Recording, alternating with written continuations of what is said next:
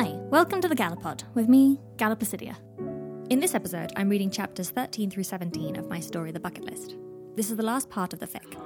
After you've finished, make sure you check out the bonus episode, where I talk about the criticism that inspired me to write the bucket list, my favourite characters, and the most meaningful comment I received on the story. Content warning this story does contain themes of terminal illness, but it also has a happy ending. I hope you enjoy The Bucket List. Chapter 13 Number 257 Learn to embroider. Why not? Ron and Hermione stared at him in appalled silence. Say something, said Harry. But you're in love with Lamorak, said Ron. I almost was, yeah, said Harry. You haven't liked anyone this much since Ginny, said Hermione. Funnily enough, that's not helpful, given that Lamorak is both secretly Draco Malfoy and on the verge of death. You can't still like him now that you know he was tricking you all this time, said Ron. But that's just it, said Harry, pacing Ron and Hermione's living room. He wasn't tricking me. He was in disguise for perfectly legitimate reasons, and I just happened to fall for him. I've gone over it a thousand times. At no point did he try anything with me. I made all the moves. And he pretended to be straight, said Hermione thoughtfully. He went out of his way to keep the relationship platonic even though by the sounds of it he's wanted to date you for months. I just keep thinking about all the times I complained about Draco to Lamb, said Harry. Fucking hell. And he just sat there and took it. He should have told you earlier, said Ron stoutly. I'm sure he liked having a friendship with Harry that wasn't bogged down in their past, said Hermione. He has changed, you know, Harry. He wrote me a letter after the war. Was it ridiculous? asked Ron, because mine was ridiculous. Dear Weaselby, I've written this in nice permanent ink because I know how much you are going to treasure it. You see, you were right about everything, and I was wrong. I'll write the next bit in big in case you'd like to frame it. I'm sorry. Signed Draco L. Malfoy. For what, you ask? To which I answer, everything. All those bad things. Truly sorry about them. Deepest regrets, etc. Accidentally poisoning you comes to mind, as do various mother based insults throughout the years. Anne Weasley is our king, although I do still believe that to have been one of my finest pieces of writing. Isn't it tragic when bad men make good art? Do let me know if you want a recommendation for a framers. I know a marvellous chap off the King's Road who does it practically for nothing. I wrote this whole letter in my best calligraphy, especially for you, Weasel. I hope you appreciate it. I truly am sorry. Yours sincerely, Draco L. Malfoy. Harry handed Ron back the letter with a smile. Oh, what's weird is that I sort of get it now, he said. Like, it may be hard to believe, but now I realise that he wasn't trying to be a dick with these letters. He was just too awkward to apologize without making jokes. Surely that was obvious, frowned Hermione. It was obvious to me he had changed because he was trying to include me in his humour rather than using it as a weapon against me. What was yours like? Dear Hermione Granger, listen, look, fine, I shouldn't have mocked your teeth. Which look great now, by the way. You're really quite good looking these days. Honestly, much better, in my opinion, to be an ugly child who blossoms into adulthood than the other way round. Of course, I'm fortunate to have been a beautiful child who has grown into a handsome young man. I'm actually not sure where I was going with this. Sorry for calling you a mudblood. God, that was abrupt. Did you know this is the fourth draft I've written of this letter? They all keep turning out dreadfully, so I've determined to send this one regardless of how poorly structured and rambling it turns out to be. Has your arm recovered from where my Aunt Bella cut you up? That was a horrid incident. If you ever return to Malfoy Manor, I assure you that you will be served only tea, cake, and gratitude. No more torture for you. Dear God, I am uncomfortable writing to you. Ah, look, I've been a horrible little shit to you almost my entire life, and there's nothing I can do to make up for that. But you should know I feel utterly ashamed of myself and think about you at night and wince into my pillow and just want to die. This letter is incredibly self indulgent, actually, isn't it? The third one was better, but I burnt it in the optimistic belief that I could improve on it. I guess what I'm getting at is that I don't expect to be forgiven, and you're quite within your rights to hate me forever, but I thought you should know that I'm sorry, and that I know you're cleverer than I am. That's not really related to the apology, but I thought you'd appreciate it. Right, I think I've embarrassed both of us sufficiently. I wish you every happiness. Sincerely, Draco L. Malfoy. That was way more genuine and heartfelt than mine, said Harry. Luna says Draco's more comfortable around women, said Hermione. I mean, it's still a shockingly bad apology letter, said Ron. Couldn't he have just followed a template? Sorry I was a bigoted blood supremacist bully, sincerely Draco Malfoy. I think he really thought about each person he was apologizing to and what he had done to them, said Hermione. He just misjudged the tone. He was coughing up blood, said Harry. He said he didn't have long. He frowned. He never got to go to Cairo. I rescued him from that fucking fire. I spoke for him at this trial, and I thought he was safe, you know?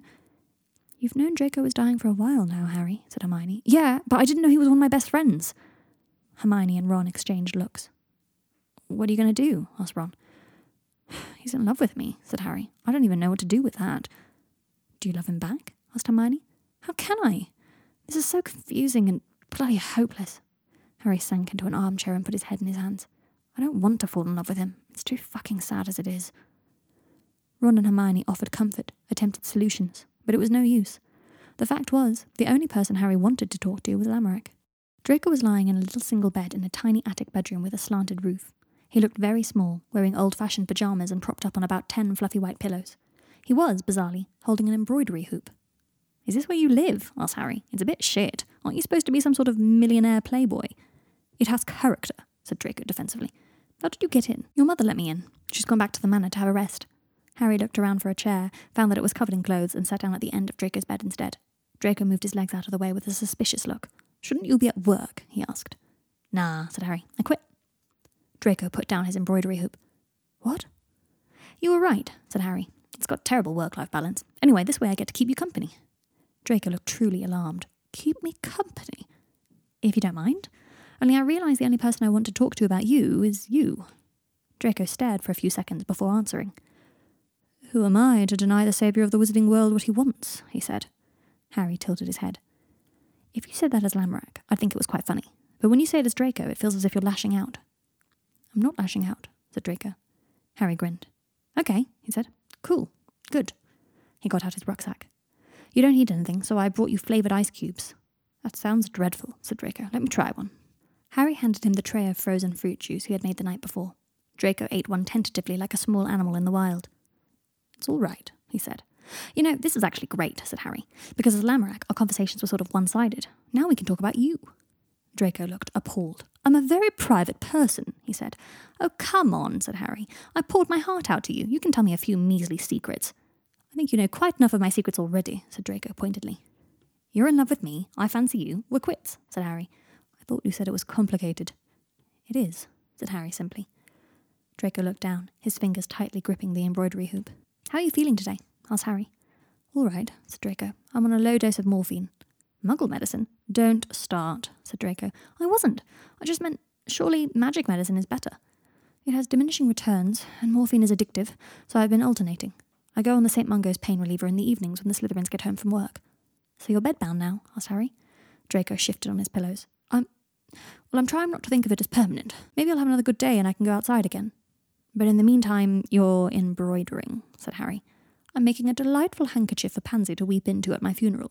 Are you actually? Draco handed him the embroidery hoop. It was full of embroidered words and symbols. I'm watching you, a little ghost. Forget me at your peril. You're going to get wrinkles, and I never will. Eight snakes with tiny embroidered names beneath them Draco, Pansy, Blaise, Millie, Daphne, Astoria, Greg, Vince. This is by far the creepiest gift I have ever seen, said Harry, and I have been given a lot of creepy shit by fans. Draco looked pleased. Thank you, he said. What kind of creepy shit? Oh, God, where to begin? said Harry. Draco took the embroidery hoop off him and continued his work. I guess the most horrific one was the person who sent me their ear in the post. Their ear? Their actual ear? Yep. It was under a stasis charm. It was in my first week starting at the Aurors, and I was already overwhelmed, right? Because everyone was being fucking weird about being in a class with me. Once he had told the ear story, he told Draco about the girl who baked him cookies. Normal, right? Cookies. Well, she watched me eat one with this crazed look in her eyes, and then she said, I salted it with my tears, and told me she'd been in love with me since I was a baby. Draco's laugh turned into a blood splattered cough. Harry summoned him a glass of water. Are you all right? No wonder you don't love me back, said Draco. You're used to such high romance. If I gave you a cracker with my cum on it, would you reconsider? oh, absolutely, said Harry. That would just about push me over the edge, I reckon. Draco smiled and leant back into his pillows. You're not angry, he said. Harry squeezed Draco's ankle through the thick duvet. No, I trust you, Lamb. Are you going to keep calling me that? Not if you want me to stop. I don't mind it, said Draco. It reminds me of how I would feel if I met you for the first time now, said Harry. Dear God, that man is dying. No, dear God, I haven't met someone this funny and easy to talk to in years. Laying it on a bit thick, Potter, said Draco. Oh, shut up and eat another ice cube, said Harry. Have you got any apple flavoured ones? Yep. Draco ate another ice cube. Go on, he said. Tell me more about your creepy fans. I'm monologuing, said Harry. It hurts to talk, said Draco. This is the perfect opportunity for your egotism to have free reign. You're joking, aren't you? If you said that as Lamb, I would think you were joking. Assume 90% of what I say is a joke, Potter. Was that true in school, too? asked Harry. A lot of my cruelty was me trying to make people laugh, yes. Sorry, I didn't mean to make you talk. Okay, so, creepy gift number three a love poem written in blood. Was it good poetry at least? asked Draco. Stop talking, said Harry. This is my time to shine. Of course it wasn't good poetry. Draco's hands grew still as Harry talked. He winced from time to time. Are you okay? Harry would ask. Draco would nod. Go on, he would say. It's distracting. After an hour, Harry's voice was hoarse, so Draco chose a book, and Harry cast a reading charm on it. Draco drifted in and out of sleep, but he always seemed reassured to find Harry still there at the foot of his bed, so Harry stayed. Chapter 14 Number 33 Experience Stendhal Syndrome at the Uffizi Gallery. Draco, Draco, wake up! Harry and Draco both sat up, blinking. Harry had fallen asleep at the foot of Draco's bed, and Pansy Parkinson was back from work, shouting as she came up the stairs. Disgusting, sweaty Tim asked me out on a date, she continued, barreling into Draco's bedroom. Oh, she said. Potter. I'll go, said Harry. Stay, said Draco, if you want, he added. Okay, said Harry. Draco hid his embroidery under the bed as Pansy kicked off her shoes and climbed into bed with him. He put his arm around her shoulders instantly, without any negotiation. It was clear that they often sat like this, cuddled up together, clicking into place like jigsaw pieces. Did you eat? asked Pansy. Harry cast a nutritional spell on me earlier. Pansy looked at Harry. I know he's persuasive, Potter, but he does actually need to eat food once in a while. It makes me nauseous, said Draco plaintively. I hate feeling nauseous. You're only nauseous because you're hungry. Dipsy. A house elf appeared in the room. Miss Pansy, Hello, Dipsy. Would you make Draco some mashed potatoes? Draco groaned. Of course, miss, said Dipsy, with a wary look at Draco, and disappeared. You're a tyrant, said Draco. You won't even let a man die in peace and dignity. God, you're whiny. Has he been whining all day, Potter, or has he been saving it for me? Uh, said Harry. Did disgusting sweaty Tim really ask you out? asked Draco. Doesn't he understand you're out of his league? Blaise strolled into the room looking relaxed. He froze when he saw Harry. Oh, shall I just. I'll go, said Harry, looking at Draco questioningly. Stay, said Draco, looking from Harry to Blaise. Blaise shrugged his assent and climbed into bed on Draco's other side. Harry was suddenly aware that Blaise was very handsome and the single bed very narrow, and that Draco looked just as comfortable being held by Blaise as he did holding Pansy. He remembered Lamorak saying he'd slept with one of his friends, and had a sneaking suspicion he knew which one. Isn't this cosy? asked Blaise. Have you been here all day, Potter? I hope Draco has been a good host. He keeps pretending he's ill to get out of things. Did he offer you a drink? Not everyone's an alcoholic, Blaise, said Pansy. I'm not the one who keeps a bar cart in her bedroom. Mops! Another house elf appeared. Despite the fact he was wearing a pillowcase, he looked very well turned out. Master Blaise, you dear old thing, aren't you a sight for sore eyes? I'm so comfortable. Would you fetch us a round of gin and tonics? His nose dipped close to Draco's face. Draco turned to look at him with an easy intimacy. You'll have one, won't you, darling? Draco shook his head doesn't mix well with morphine, he said. Some water and lemon for Draco Mops, and better make it five gin and tonics. The girls are bound to be here soon, said Blaise. Is Pansy not a girl? asked Astoria, walking in and sitting next to Harry on the bed as if she did it every day.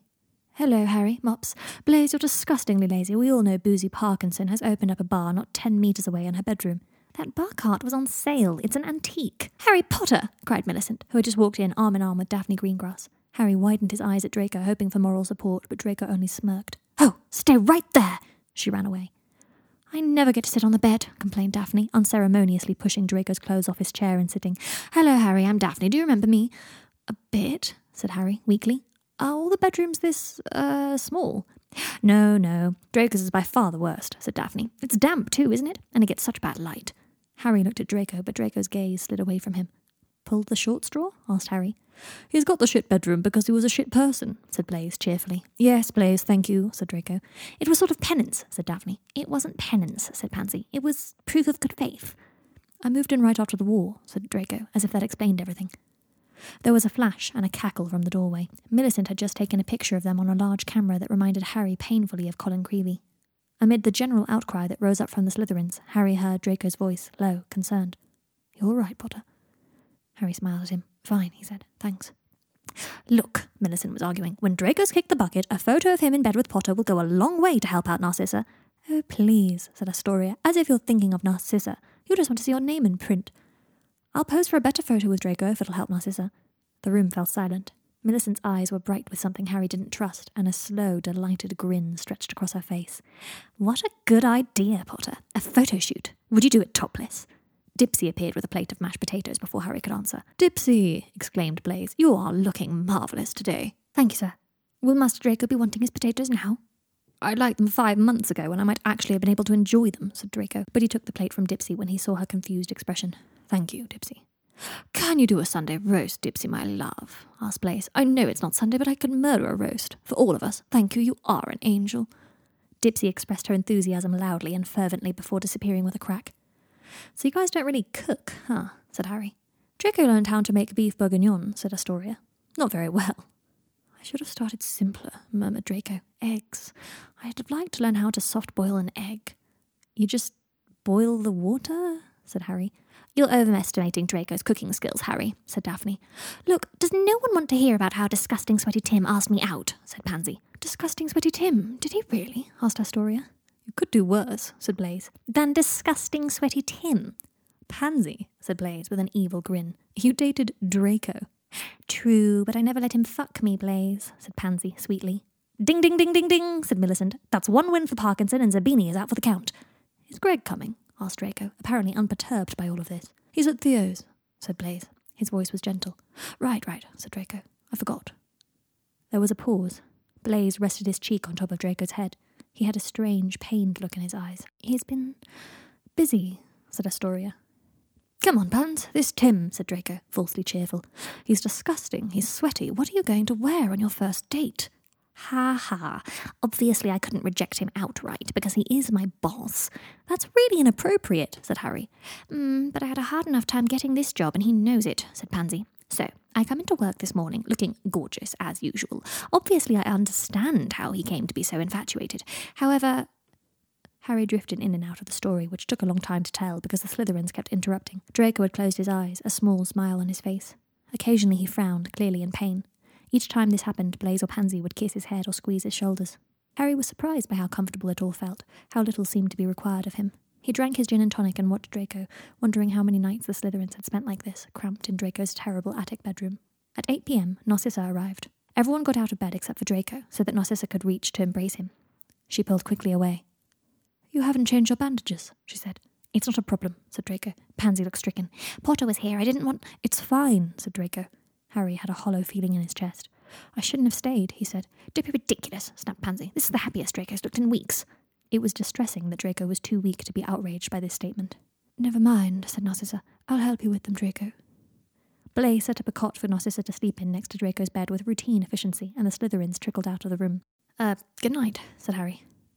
Have we scared you off, Potter? asked Draco. Will you be fleeing to the warm embrace of the Gryffindors? See you tomorrow, Malfoy, said Harry, with a grin. Harry arrived at the same time the next day. Draco wasn't surprised, but he was pleased. For the moment, anyway, he seemed to have Harry's attention. Harry sat on the end of his bed again and chatted away about his life the way he used to when Draco had been Lamorak. Draco could not help but admire the easy way Harry talked about himself. It filled silences so well and was so comfortable. He knew it wasn't always, knew that Harry was surly and taciturn in interviews, but that made Draco feel special. Around mid morning, Draco staggered to the bathroom. There was an IV drip there, the muggle healers had told him to leave it in, but he couldn't stand it, so he unhooked the tube from his arm most of the time and reconnected it only when the pain became unsustainable. There was a piece of plastic in the crook of his left elbow that made it simple enough, and he understood the dosage. It wasn't all that different from potions. He'd have liked to have been a healer. There was another reason to keep the IV in the bathroom, even if it became harder for him to get out of bed. With it in, his left arm would have been uncovered, and he didn't particularly want to see Harry flinch away from him again. When Pansy came in at five, she and Draco went to the bathroom and she changed the dressing on his chest. It's getting worse, she said. Everything's getting worse, except for muggle technology. That's getting better. They can do some clever things on that internet of theirs. Pansy lowered her voice. He stayed all day again. He feels guilty, said Draco. Don't read into this. Pansy pursed her lips and stuck down a stray bit of gauze with tape. When they went back into the bedroom, Harry looked as if he was steeling himself to say something. You don't have to leave the room to do that, he said. I mean, maybe you're just shy or whatever about your body, but, you know, you did nude modelling, so it seems like you're not. My body has changed a lot since then, said Draco. Okay, yeah, said Harry. I just mean, I know it's awkward because I'm, I'm really sorry. I, I just. Pansy caught Draco's eye and they both burst out laughing. What? asked Harry hotly. It's just, said Draco, wiping at his eyes. Oh, God, you're so guilty, said Pansy. He's the real bastard around here, said Draco. I mean, I know I tortured people and willingly joined the Dark Lord, but Harry Potter, what a screw up. He's so unused to it, said Pansy, holding her side. No, come on, Potter, don't be offended. It's cute, really. I'm just trying to say you can dress his fucking scars in front of me next time. Draco and Pansy laughed harder. But the next day, Harry was still there when Pansy came in. Are we really doing this? she asked. Oh, yes, said Draco. Let's give Harry something for his wank bank. Yeah, I get off on guilt, said Harry, but he looked nervous. Pansy helped Draco unbutton his shirt. The gauze underneath was stained with blood. You're hurting me, complained Draco as she peeled it off, just as he always did. Stop whining, said Pansy. Aren't you supposed to say, "'Tis barely a scratch? It's not a fucking scratch, said Draco. Fuck, said Harry. His eyes were wide with horror. Draco supposed they didn't look great, his scars. It was as if he had been slashed with a knife a few days ago. The muggle doctors had tried to give him stitches. It was only by confunding them that his mother had persuaded them to let him go with just the morphine. Fuck, said Harry again. Pansy rolled her eyes. Spare me, she said. You weren't fussed when you did it to him, so don't start now. I was fussed. It was it was horrible. It's barely a scratch, said Draco softly. Harry was literally biting his knuckles. Fucking fuck, Draco. I know I'm very attractive, but now's hardly the time, Harry. Pansy snorted and carefully pressed the dressing onto his skin. Shouldn't you have a, a, a nurse or something? asked Harry. St. Mungo's offered, but I didn't want one, said Draco, buttoning his shirt. Does it hurt? asked Harry. Everything hurts. I'm incredibly brave. I thought we had covered this already. Make sure that's in my eulogy, Pansy. However much he suffered, he never complained. He was almost saintly in his forbearance. Do they still make saints, by the way? You have to be a Roman Catholic, said Pansy. Number 365, convert to Roman Catholicism, said Draco. That's not really on your list, is it? asked Harry. See for yourself, said Draco. Draco tossed him the notebook with his bucket list. Harry bent over it, reading it carefully. But, Draco, these, these are all travel, said Harry. No, they're not. At least half of them. Visit the pyramids, swim in the Dead Sea, go snorkeling in the Great Barrier Reef. I did go snorkeling, actually, said Draco, only it was in Wales. Pansy shivered. God, that was cold. But, said Harry, sounding increasingly upset, I, I thought it was only Cairo and Petra. The world is big, Harry, said Draco quietly. Where even is the Uffizi Gallery? Florence, said Draco, tapping his fingers against his leg. I wanted to see Botticelli's Primavera. Sorry, said Harry. I didn't mean to. Shit. Sorry, that was really inconsiderate of me to bring it up. All of it. Sorry. Shit.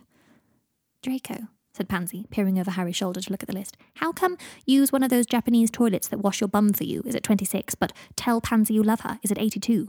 Draco felt his face grow hot. The numbers don't necessarily. Anyway, I crossed number 82 off, didn't I? You've never told me you love me, said Pansy. She paused to consider him. This is quite embarrassing for you, isn't it? I mean, you must really love me. Shut up. I do not, said Draco. Do I even like you? mused Pansy. Hmm, let me think. I crossed it off because it was stupid, said Draco. Words are cheap. It's much better to show that sort of thing. Merlin, can we change the subject? Harry looked at him thoughtfully and turned the next page in the notebook. Chapter 15. Number 164. Watch the sunset at the Grand Canyon. After a few days had passed, no one even questioned Harry's presence in Draco's bedroom.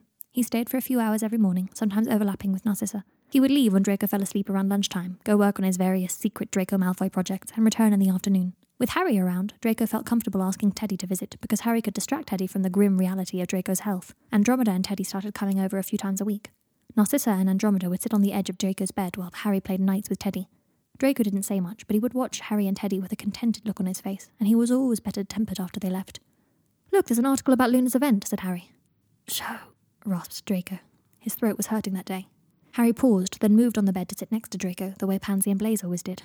Draco's body was hot all up and down, even though he clutched the duvet to his chest. He snuggled close to Harry to read the prophet over his shoulder. It's good, isn't it? asked Harry as Draco read. He had learned to ask a lot of yes and no questions when Draco's throat hurt. Draco nodded. Luna looks nice. Hair, said Draco. Harry rolled his eyes. Yes, yes, she's fit because she has hair like yours, he said. Draco smirked, then coughed into his elbow. Harry rubbed his back. When Draco was done, he curled into Harry's arm. Is this okay? asked Harry. Draco nodded. I didn't go to that event, said Harry. I meant to, but then I ended up hanging out with your bloody Slytherins for about four hours after you went to bed. Ron and Hermione must think I'm abandoning them forever. Three weeks, said Draco. Harry's stomach turned over with dread. I don't know, he said lightly. I kind of like your friends. Reckon they'll let me hang out if you're not around? Draco shook his head with a smile. The door opened. Draco. Oh, said Greg Goyle. Greg, said Draco, struggling to sit up. Stay. I, uh. I'm just going to get a glass of water, said Harry. For once, Draco didn't try to keep him. He didn't seem to even notice Harry, in fact. His eyes were fixed on Goyle. He looked more vulnerable than Harry had ever seen him, and Goyle seemed to be experiencing some equally complicated emotion looking at Draco. He approached the bed as Harry went to the door and knelt before it. I came to tell you that I forgive you, Harry heard him say as he went to the door. Feeling quite certain that Draco would not want him to overhear this, Harry hastened down to the kitchen. Harry did all the washing up by hand to pass the time. Twenty minutes had gone by when the kitchen door opened and Goyle came in. Potter, he said. His eyes were red and raw. Hey there, Goyle, said Harry, with a nerdy little wave that made him hate himself. Goyle seemed so baffled by the wave that it looked as if it had made him forget what he meant to say. Although, thought Harry, maybe that was just Goyle's face. You spoke at my trial, said Goyle. Uh, yes, said Harry. Thank you, said Goyle. Any time, said Harry, then cringed because that made it sound as if Harry would happily bail Goyle out of the next hate group he joined. Goyle nodded and made to leave. Goyle, wait, said Harry. Goyle paused. Can I have a look at your mark? Why? asked Goyle. I I want to get used to it, said Harry. Weird, said Goyle, but he lifted his sleeve and held out his arm. Harry took a deep breath and looked at it. Instantly, he felt as if he was 16 years old again, realizing Dumbledore was really dead, and that he would have to continue the search for Horcruxes alone, so alone. Potter? asked Goyle. You okay? Yeah, yeah, said Harry. Can I touch it? Is this a gay thing? asked Goyle suspiciously. Why, have a problem with gay people? asked Harry, his hackles rising. Goyle shrugged. No, I guess not. He paused. Draco's gay. Just let me touch your mark, said Harry irritably. Goyle held his arm closer, looking strained. Harry suspected that was his thinking face. I have problems with Draco, but not because he's gay, said Goyle. Harry traced the snake on Goyle's arm. He tried to break the tattoo down into small parts. He felt tense. His heart was beating too fast, and he kept slipping away into memories. But he thought of how Draco had nodded to himself as he rolled down his sleeves and Petra, how Draco disappeared into the bathroom when he needed more morphine, and he knew he had to do this. First Vince, and now him, said Goyle, his voice wobbling. It was always the three of us growing up.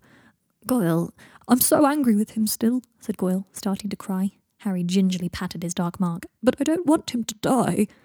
He lurched forward into Harry's arms and sobbed his heart out. Harry stayed, wondering what Ron would say if he could see him, and murmured, There, there, occasionally, until Goyle finally stopped weeping. Sorry, said Goyle. It's okay, said Harry weakly. Uh, is it all right if I have a look at your dark mark a few more times? I'm straight, said Goyle. Yep, that's really fine, Goyle. I don't mind if it turns you on, though. It's not a sex thing, Goyle. If I was gay, I would think about it, said Goyle apologetically. You're not bad looking. You know, I reckon I can probably find another ex Death Eater to help, said Harry.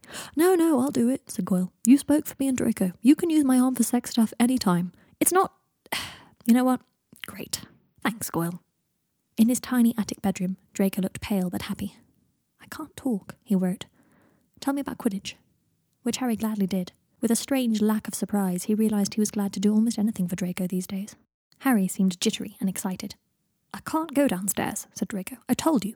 It's worth it, I promise, said Harry. Draco sighed. He was reluctant to show Harry just how weak he was, but it didn't seem as if he'd have a choice. He slowly, slowly, slowly got out of bed. Can I carry you? asked Harry. No, said Draco, but he let Harry put his arm round his waist. By the time they got to the stairs, Harry was practically dragging him.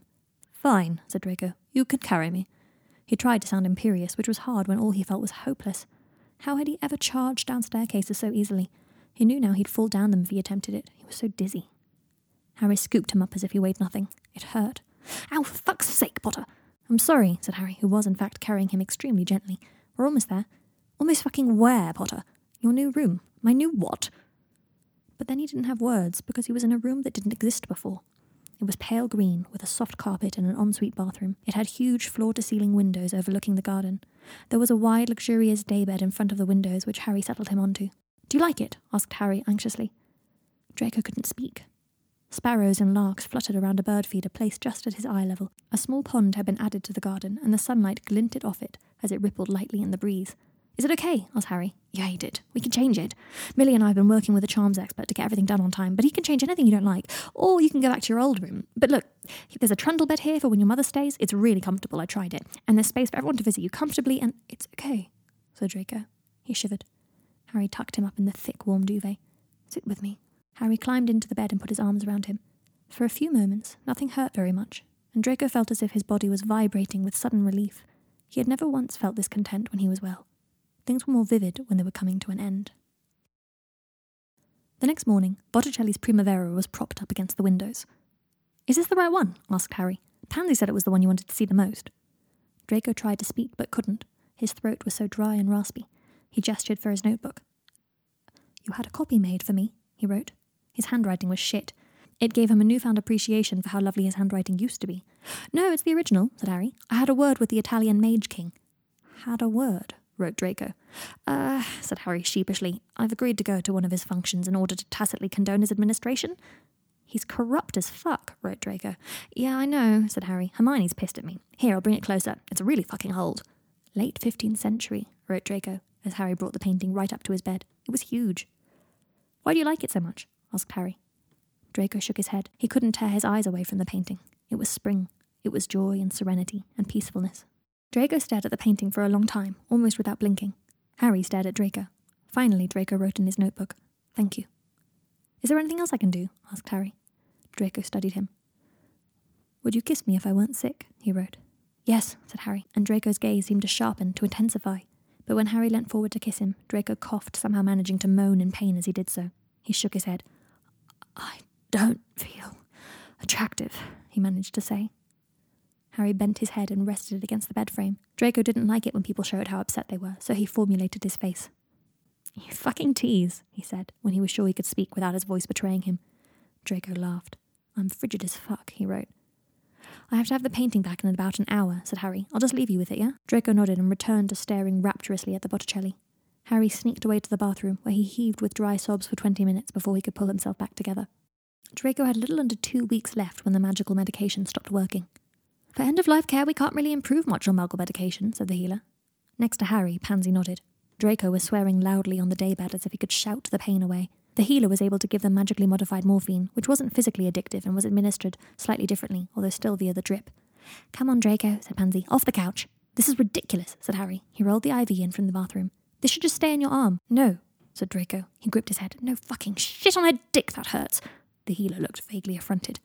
I'll walk you out, said Pansy, and the healer gladly let himself be led away. Draco, I don't care about your stupid dog mark. Give me your arm. Hardy ha, said Draco through gritted teeth. That's a good one. Harry grabbed Draco's left arm and tugged up the sleeve. Draco's eyes flew open and he froze, staring at Harry in obvious trepidation. But Harry had been practicing with Goyle. He had stared at Goyle's mark until it became almost meaningless. If anything, he now associated it mainly with Goyle gently and repeatedly telling him it was okay if Harry was turned on because Goyle wasn't homophobic. Harry dropped a quick kiss on the mark. What the fuck, Potter? And connected the IV tube to the little plastic valve in Draco's arm. Draco's eyes drooped and his breathing steadied. What does it feel like? asked Harry.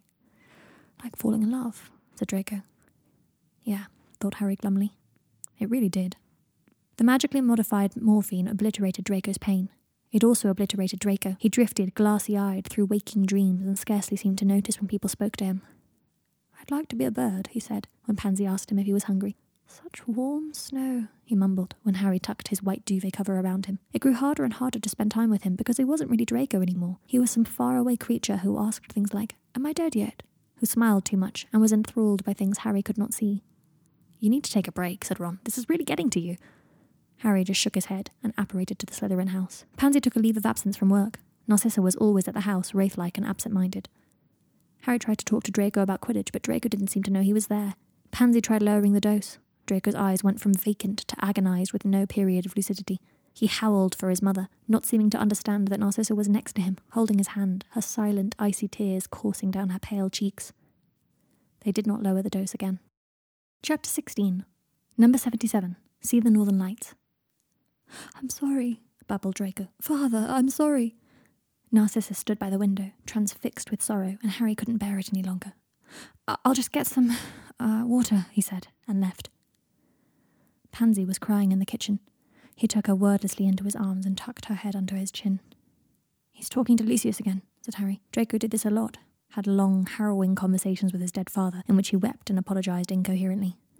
Pansy broke away and wiped her eyes. Sorry, she said. It's fine, said Harry. What's he apologizing for, anyway? Being gay, I think, said Pansy. Harry let his head bang into the kitchen cabinets. Fuck! he shouted. This is all so fucked! He buried his face in his hands. I've never lost someone I love like this. What? I've lost so many people, but always quickly, explained Harry. I've never had to watch them deteriorate. Pansy laughed, a wild, manic sound that set Harry's hair on end. You love him? she asked. Of course I love him. Pansy laughed more. She had started to cry again. He saved the curse. You can save him. You can break the curse, you stupid fuck. Pansy, what the hell are you talking about?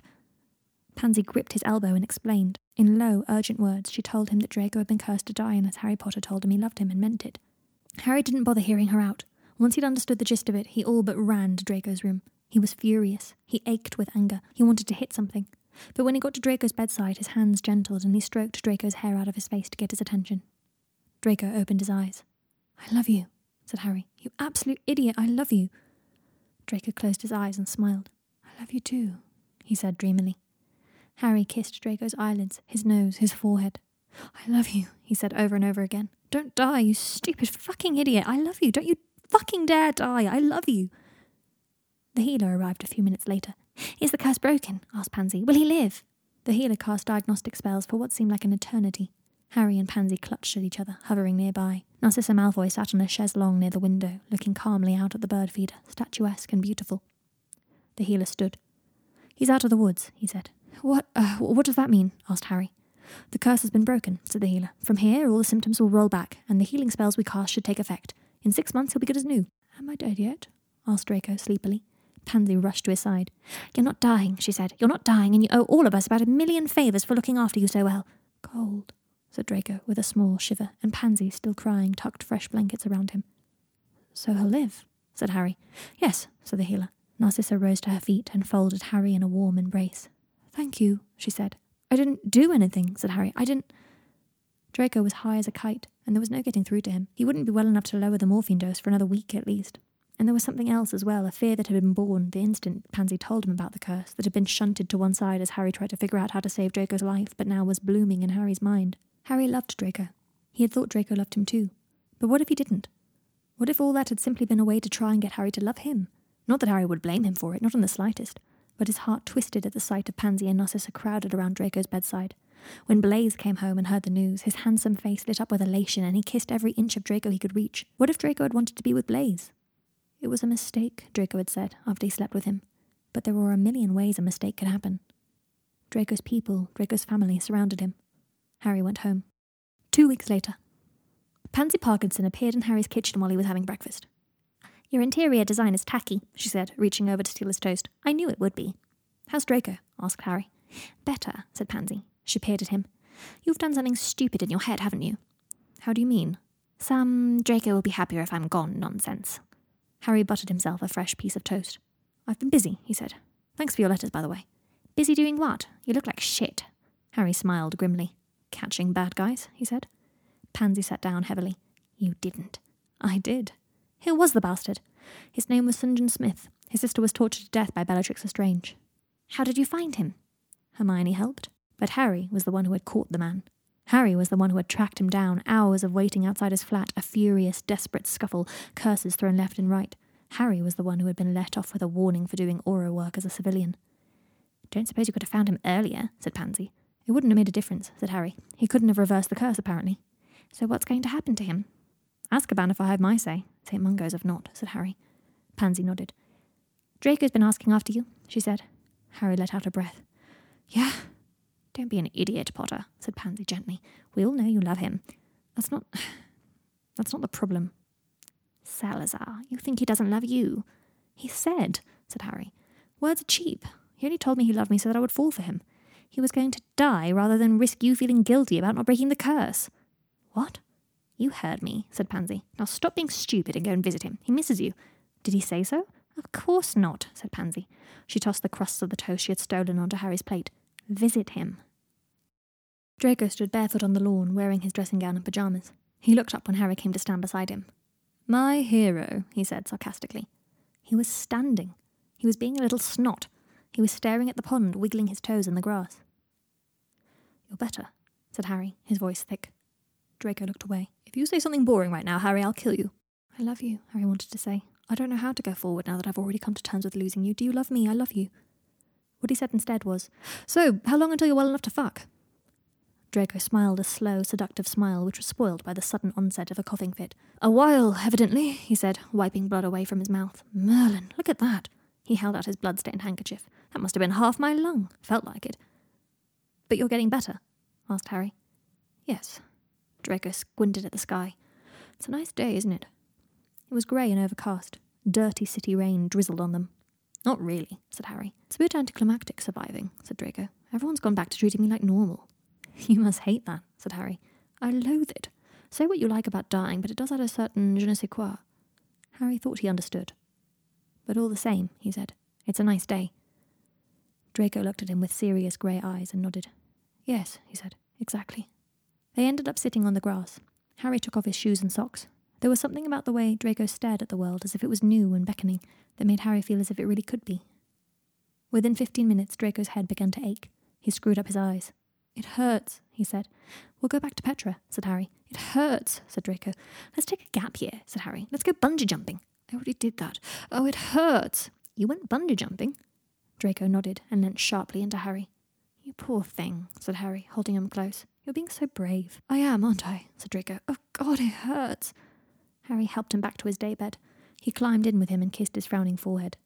You're getting better, he reminded Draco. But it hurts now, said Draco. I'm so bloody sick of it. I thought it was over. I know, said Harry. You don't know anything, said Draco. No one understands. You're all full of shit. A fucking twat and a vat that hurts. So Harry just stroked his hair, murmuring into Draco's ear, So brave. Everyone's going to admire how incredibly brave you are. Just wait until the Pope finds out. Saint Draco, patron saint of. Hmm, we'll figure something out. Listen to you, bravely complaining. When the headache abated, Draco let his lips brush gently against Harry's. Pansy said you think I only pretended to be in love with you for some convoluted reason only you can understand, he said. Harry ran a finger up and down Draco's knobbly spine. Draco was so fragile as if his bones had grown frail since the curse. But that's not true? Asked Harry. Draco snorted. Of course it's true. I could never fall in love with someone who thought so illogically. So you aren't in love with me because I briefly considered the idea that you might not be in love with me. That's right, said Draco, kissing him again.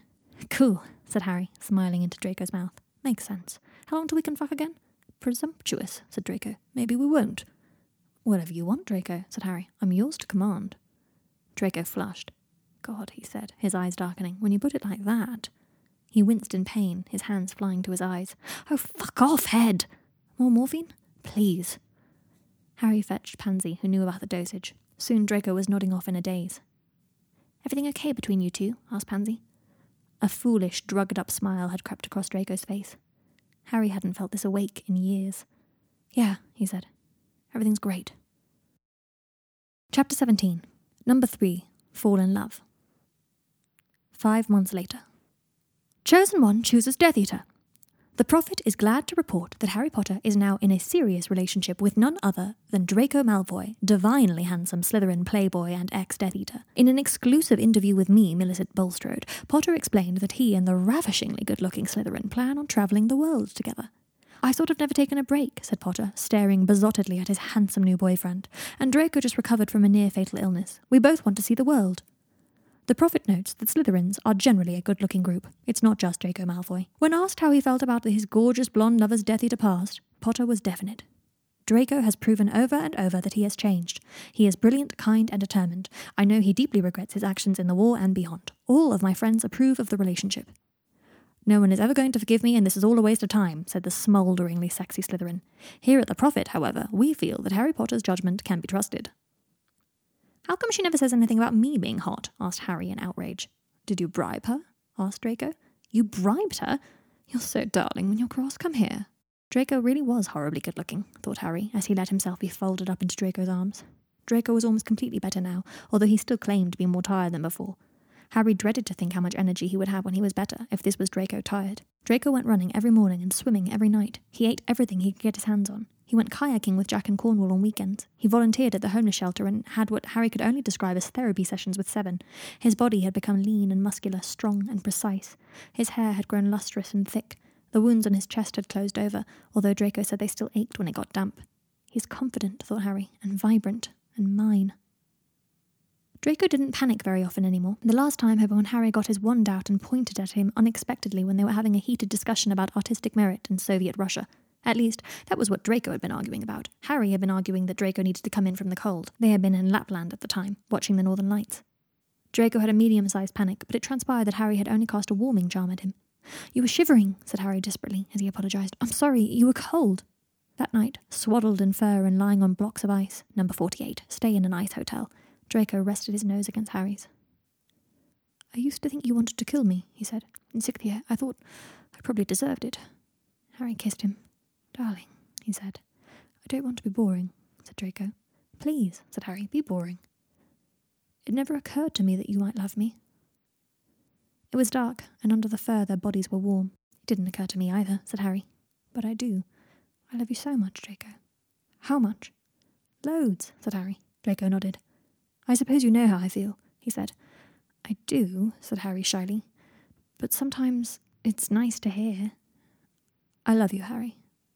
Draco heard Harry breathe in sharply. They both said it so rarely. Loads, as you so poetically put it. Harry ran his hands up and down Draco's sides. Good, he said. Let's keep doing this then. Ice hotels? This, said Harry. Let's keep dating. I wasn't aware that was up for review, said Draco. Don't be a Slytherin for a second, said Harry. Okay, whispered Draco.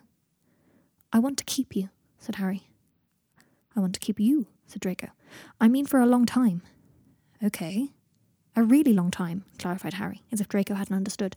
Harry, this isn't a one sided thing. We're both equally embarrassing about each other. Harry sighed happily and wormed his way even closer to Draco under the covers. I love you, he said. This has gone far enough, said Draco sternly. I love how funny you are. Stop this nonsense. I love your sense of adventure. One more word out of you and I'll shut you up the only way I know how, said Draco. There was a quizzical silence. With my dick, Harry. Oh, well, in that case, your good humour throughout your illness has made me respect. Then Draco shut him up, the only way he knew how. Harry said Draco still behaved as if he would die in three months. It was their biggest recurring argument. Harry was reckless himself, but he thought Draco went too far. For instance, when Draco wanted to go rock climbing in the Andes without rope or a harness. What's the worst that could happen? asked Draco. You could die, said Harry. Oh, that, said Draco. Should have happened ages ago. This is just the encore. That had caused their biggest argument yet. Eventually, Draco had conceded. He wore the harness when he went climbing. So first you boil the water, said Harry. What about the salt? asked Draco. You don't need salt. Italians use salt, said Draco. I'm quite sure salt is an integral part of the process. I've always boiled water just fine without salt, said Harry. If I wanted to learn how to make subpar boiled eggs, I would have done so by now, said Draco. Harry rolled his eyes. He was so adorable when he was pissed off. Had he always been adorable when he was pissed off? Was that why Draco had antagonized him so much in school? But no. He used to be terrifying. Draco remembered the panic attacks. Forget about the salt, said Harry. Look, then you just put in the eggs. What if I would like to make one soft boiled egg and one hard boiled egg? Then you just take one egg out sooner. What about altitude? asked Draco. What about altitude? asked Harry in a strained voice. Altitude changes the length of time you boil the eggs for, said Draco. Why are you making this so complicated? Draco drew himself up. I'm not making anything complicated. It is you who are underestimating the ancient art of egg boiling. Draco, come on. I don't want us to miss sunset on the Grand Canyon because we're bickering over fucking eggs. I don't think either of us should fuck the eggs, Harry. I must stand firm upon that point. I'll fuck you soon if you're not careful, said Harry. They did not see sunset on the Grand Canyon that night. But that was okay, because they could do it the next day. There was a lot of time. Five years later. Witch Weekly. Spotted. Loved up Lamorak Toujours and his longtime partner, Harold Poitiers. The mysteriously private couple were seen at Luna Lovegood's charity fundraiser, looking more in love than ever. Rumours persist that the attractive pair are none other than celebrated healer Draco Malfoy and Hogwarts Professor of Defense Against the Dark Arts Harry Potter in disguise. But both Lamorak and Harold refuse to comment for Witch Weekly. Luna and Lamorak's charity events continue to raise millions of galleons for war relief charities. For more pictures of last night's events, turn to page 17. That was the fourth and final part of the bucket list, written and read by Gal Placidia. There's also a 30 minute bonus episode where I talk more about the story. It's in the podcast feed right now. Tune in next week for the first part of a new Drove Pick. If you enjoyed it, leave a rating on iTunes and why not share it with a friend who you think will like the show. For more stories by me, head to AO3.